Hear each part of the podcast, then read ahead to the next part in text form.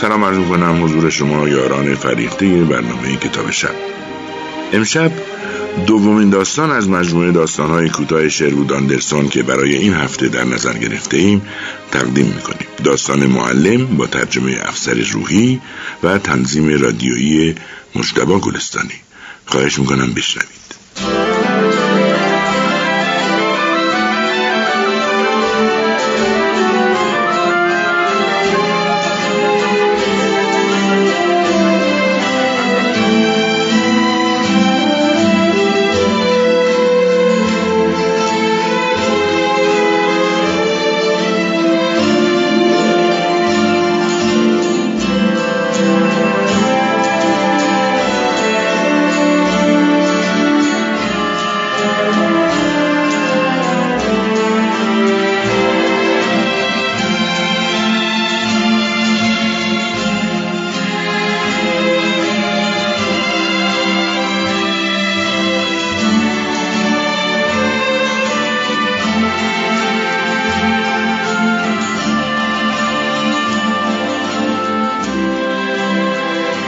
برف زیادی در خیابانها بر زمین نشسته بود حدود ده صبح بود که برف شروع به باریدن کرد و با وزش باد توده ای از برف در امتداد خیابان به حرکت درآمد. جاده های گلی و یخزده منتهی به این شهر کوچک کاملا لغزنده بود و در بعضی جاها حتی گلها نیز یخ زده بود. ویلندرسون گفت جم میده برای سورتم سواری. بعد سیلوستر وست دارو فروش را دید که از آن گالش های سنگین معروف به گالش قطبی به پا کرده و تلو تلو خوران دارد از خیابان میگذرد. دارو فروش گفت برف روز شنبه مردم رو به شهر میکشونه. دو مرد ایستادند و به صحبت در مورد کاروبار خود مشغول شدند. ویلندرسون پالتو سبکی پوشیده بود و گالش هم به پا نداشت. دارو فروش با حالتی آلمانه گفت برف برای گندما خوبه. جورج ویلارد جوان خوشحال بود که کاری ندارد چون آن روز تمایلی هم به کار کردن نداشت. کار هفتنامه واینزبرگ ایگل تمام شده بود و عصر چهارشنبه مجله ها را به اداره پست واینزبرگ برده بودند و برف روز پنجشنبه شروع شده بود. ساعت هشت بعد از اینکه قطار صبح از آنجا گذشت و رفت جورج ویلارد اسکیتهایش را برداشت و به طرف برکه به راه افتاد. ولی اسکیت سواری نکرد. از برکه گذشت و در کوره راهی آنقدر رفت تا به بیشه‌ای از درختان پاکوتا رسید و آنجا پای کنده آتشی درست کرد.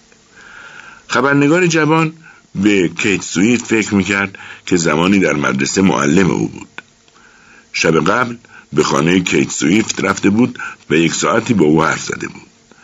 از روی کنده بلند شد و مشغول جمع کردن چوب برای آتش شد. به اطراف نگاه کرد تا مطمئن شود که تنهاست و با صدای بلند انگار که در حضور آن زن است شروع به صحبت کرد. می گفت شما می‌خواین یه رازی رو با من در میون بذارین. خودتونم می‌دونین که سخته. اما من متوجه اون میشم. آینده اینو نشون خواهد داد. اگه صبر کنین می‌بینین جوان بلند شد. آتش روشن را در جنگل به حال خود رها کرد و در طول گذرگاه به طرف شهر به راه افتاد. از ها که میگذشت اسکیت ها جرینگ جرینگ صدا می‌کردند. تا ساعت ده همه 1800 نفر سکنه شهر در خواب ناز بودند جز چهار نفر. هاپیگینز نگهبان شب نیمه بیدار بود. او پایش میلنگید و همیشه اسای سنگینی با خود حمل می‌کرد در شبهای تاریک فانوسی هم بر می داشت. آن شب بین ساعت نه و ده گشت خود را شروع کرد. از میان توده های برف بالا و پایین می‌رفت و درهای مغازه ها را امتحان می کرد. بعد در مسیر کوچه ها به راه افتاد و درهای پشتی را امتحان کرد.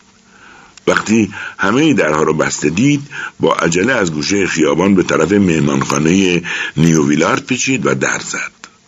قصد داشت باقی شب را کنار بخاری بنشیند. به پسری که روی تخت سفری در دفتر مهمانخانه میخوابید گفت تو برو بخواب من بخاری رو روشن نگه میدارم. هاپگینز کنار بخاری نشست و کفشایش را درآورد. علاوه بر هاپیکینز که با خیال راحت روی صندلی در پشت بخاری جا خوش کرده بود فقط سه نفر دیگر در واینزبرگ بیدار بودند. جورج ویلارد در دفتر واینزبرگ گل ظاهرا مشغول نوشتن گزارش بود ولی در واقع در همان حال و هوایی بود که صبح در کنار آتش در جنگل داشت. در برج ناقوس کلیسا پدر کرتیس هارتمن در تاریکی نشسته بود و منتظر بود تا خداوند جلوه از خود به او بنمایاند. و کیت سویف معلم مدرسه از خانه بیرون زده بود تا در آن هوای طوفانی قدم بزند.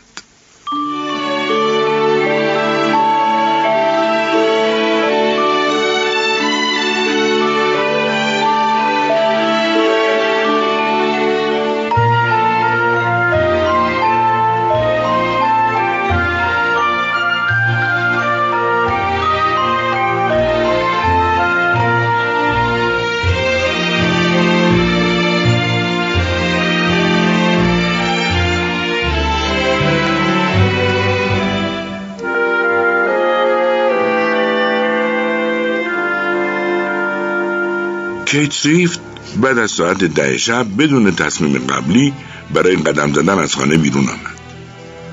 اما الیزابت سویفت برای رتق و فتق کارهایش در زمینه وام و سرمایه گذاری به مرکز شهرستان رفته بود و تا روز بعد بر نمیگشت. آن روز بعد از ظهر معلم مدرسه به دیدن دکتر ویلینگ رفته بود تا در مورد وضع جسمانی خود با او صحبت کند. دکتر سرزنشش کرده بود و به او گفته بود که احتمال دارد شنواییش را از دست بدهد. بیرون زدن سویفت در این هوای طوفانی کاری احمقانه و شاید هم خطرناک بود. در خیابان به یاد حرفهای دکتر نبود و اگر هم آنها را به یاد می آورد باز به خانه بر نمیگشت. بیرون که آمد خیلی سردش شد. ولی بعد از اینکه پنج دقیقه راه رفت دیگر سرما اذیتش نمی‌کرد. در آن شب زمستانی که کیت سویفت در خیابانهای خلوت پوشیده از برف قدم می‌زد بحرانی در زندگیش پیش آمده بود. با اینکه هیچ کس در واینزبرگ نمی توانست حدس بداند زندگی او همیشه مملو از ماجرا گذشته بود. هنوز هم زندگیش پر ماجرا بود. هر روز چه در حال کار کردن در مدرسه و چه انگام قدم زدن در خیابانها اندو، امید و تمنا در درونش در حال مبارزه بودند در پشت ظاهر خونسردش عجیبترین ماجراها در ذهنش اتفاق میافتاد مردم شهر او را پیر دختری با اعتماد به نفس می دانستند و چون با لعنی تند حرف می‌زد و آدمی سرسخت بود فکر می کردند فاقد آن احساسهای انسانی است که زندگی خودشان را می ساخت و ویران می کرد. اما در واقع او پرشورترین و پر موجود در میان آنها بود. کیت سویفت در فکر جورج ویلارد بود و این مسئله ذهنش را مشوش کرده بود. وقتی جورج ویلارد شاگردش بود چیزی نوشته بود که کیت فکر می‌کرد جرقه ای از نبوغ را در او کشف کرده است و می‌خواست آن جرقه را شعله ور کند. یک روز در تابستان دوتایی روی چمنها نشستند و صحبت کردند. معلم سعی کرد او را با برخی از مشکلاتی که یک نویسنده ممکن بود با آنها روبرو شود آشنا کند. به او گفت تو باید زندگی رو بشناسی. صدایش از صداقتی درونی میلرزید. کیت سویفت به او توضیح داد اگه می‌خوای نویسنده بشی باید دست از بازی کردن با کلمات برداری. بهتر فکر نوشتن را کنار بذاری تا زمانی که کاملا آمادگی پیدا کنی. حالا موقع زندگی کردنه. نمی‌خوام بترسونمه اما می‌خوام اهمیت کاری رو که فکر می‌کنی داری به خاطر اون زحمت می‌کشی برات روشن کنم. تو نباید صرفا به صورت یک واژه فروش در بیای. تو باید یاد بگیری چیزایی که مردم فکر می‌کنن بشناسی نه چیزایی رو که به زبون میارن.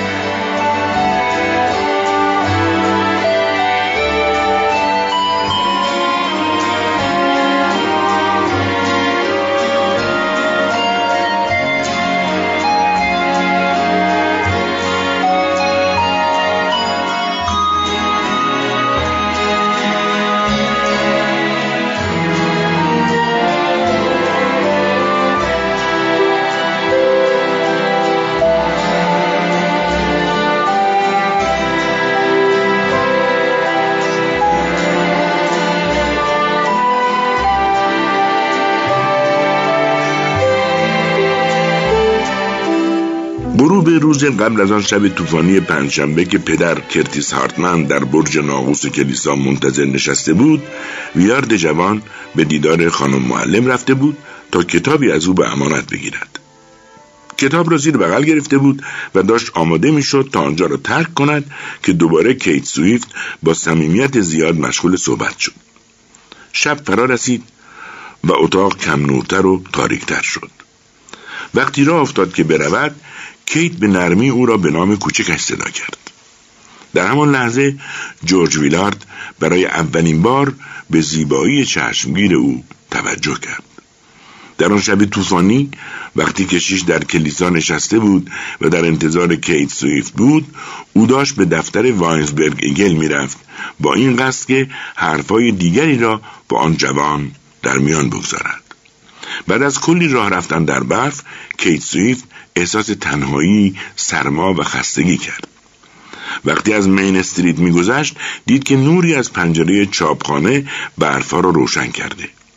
بدون فکر در را باز کرد و به داخل رفت. یک ساعتی کنار بخاری نشست و درباره زندگی حرف زد. پرشور و صمیمانه حرف می‌زد. سر ذوق آمده بود. درست مثل زمانی که در حضور بچه های مدرسه حرف می‌زد. جورج ویلارد دست باچه شد و تنها او را نگاه می‌کرد. اما ناگهان کیت از سکوت او عصبانی شد. احساس غمانگیز پرشوری نسبت به اینکه مردی دوستش ندارد تمایلی که قبلا بارها مثل طوفانی وجودش را در نوردیده بود وجودش را پر کرد. آن وقت بود که ضربه های دو مشت کوچک پیاپی و محکم بر سر و صورت جورج باریدن گرفت. جورج بعد از آنکه معلم با عجله آنجا را ترک کرد از شدت خشم بد و خود می‌کرد و در دفتر مجله این طرف و آن طرف می‌رفت. در چنین حال و هوای درهم و برهم و آشفته بود که پدر کرتیس هارتمن خودش را به داخل دفتر انداخت. وقتی کرتیس وارد شد جورج ویلارد فکر کرد همه مردم شهر دیوانه شدند. جورج ویلارد چراغ کنار پنجره را فوت کرد در چاپخانه را بست و به طرف خانه به افتاد در دفتر مهمانخانه از مقابل هاپیگینز که غرق در رویاهایش بود گذشت و به اتاق خودش در طبقه بالا رفت. آتش بخاری خاموش شده بود و او در سرما لباسهایش را درآورد. به داخل رخت خواب که خزید ملافه ها مثل لایه ای از برف خشک بود. جورج ویلارد در رخت خواب غلطی زد و در همان حالتی قرار گرفت که بعد از ظهر همان روز بالش به بغل دراز کشیده و به کیت سویفت فکر کرده بود.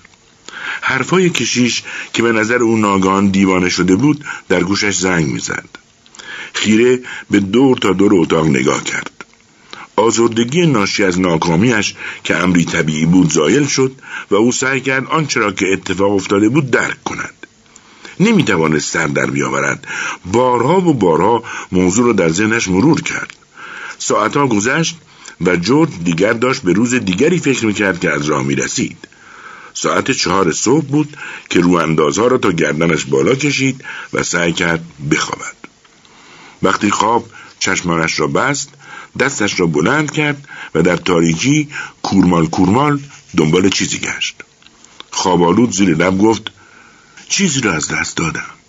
چیزی را که کیت سویفت سعی می‌کرد به من بگه از دست دادم اما اون خودش اونو از من گرفت. شاید باید حرف می‌زدم و به احساسات و حرفاش جواب می‌دادم. بعد خوابید و در آن شب زمستانی در سر تا سر واینزبرگ او آخرین نفری بود که به خواب می‌رفت.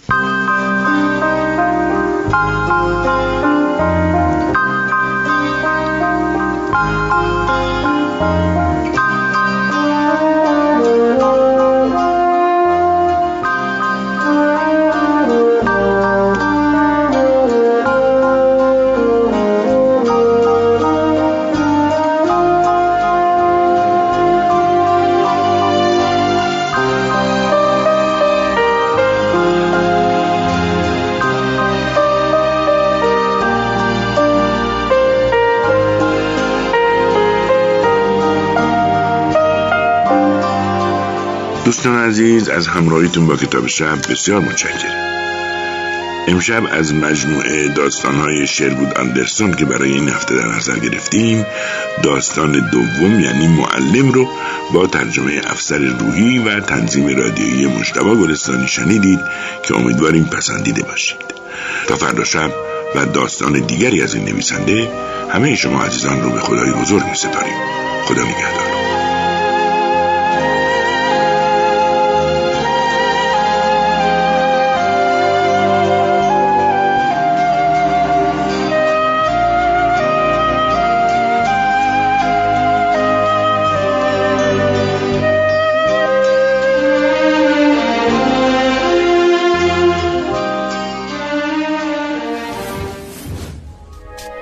شما هم می‌تونید دقدقه ها و تجربه های خودتون رو با دیگران به اشتراک بذارید.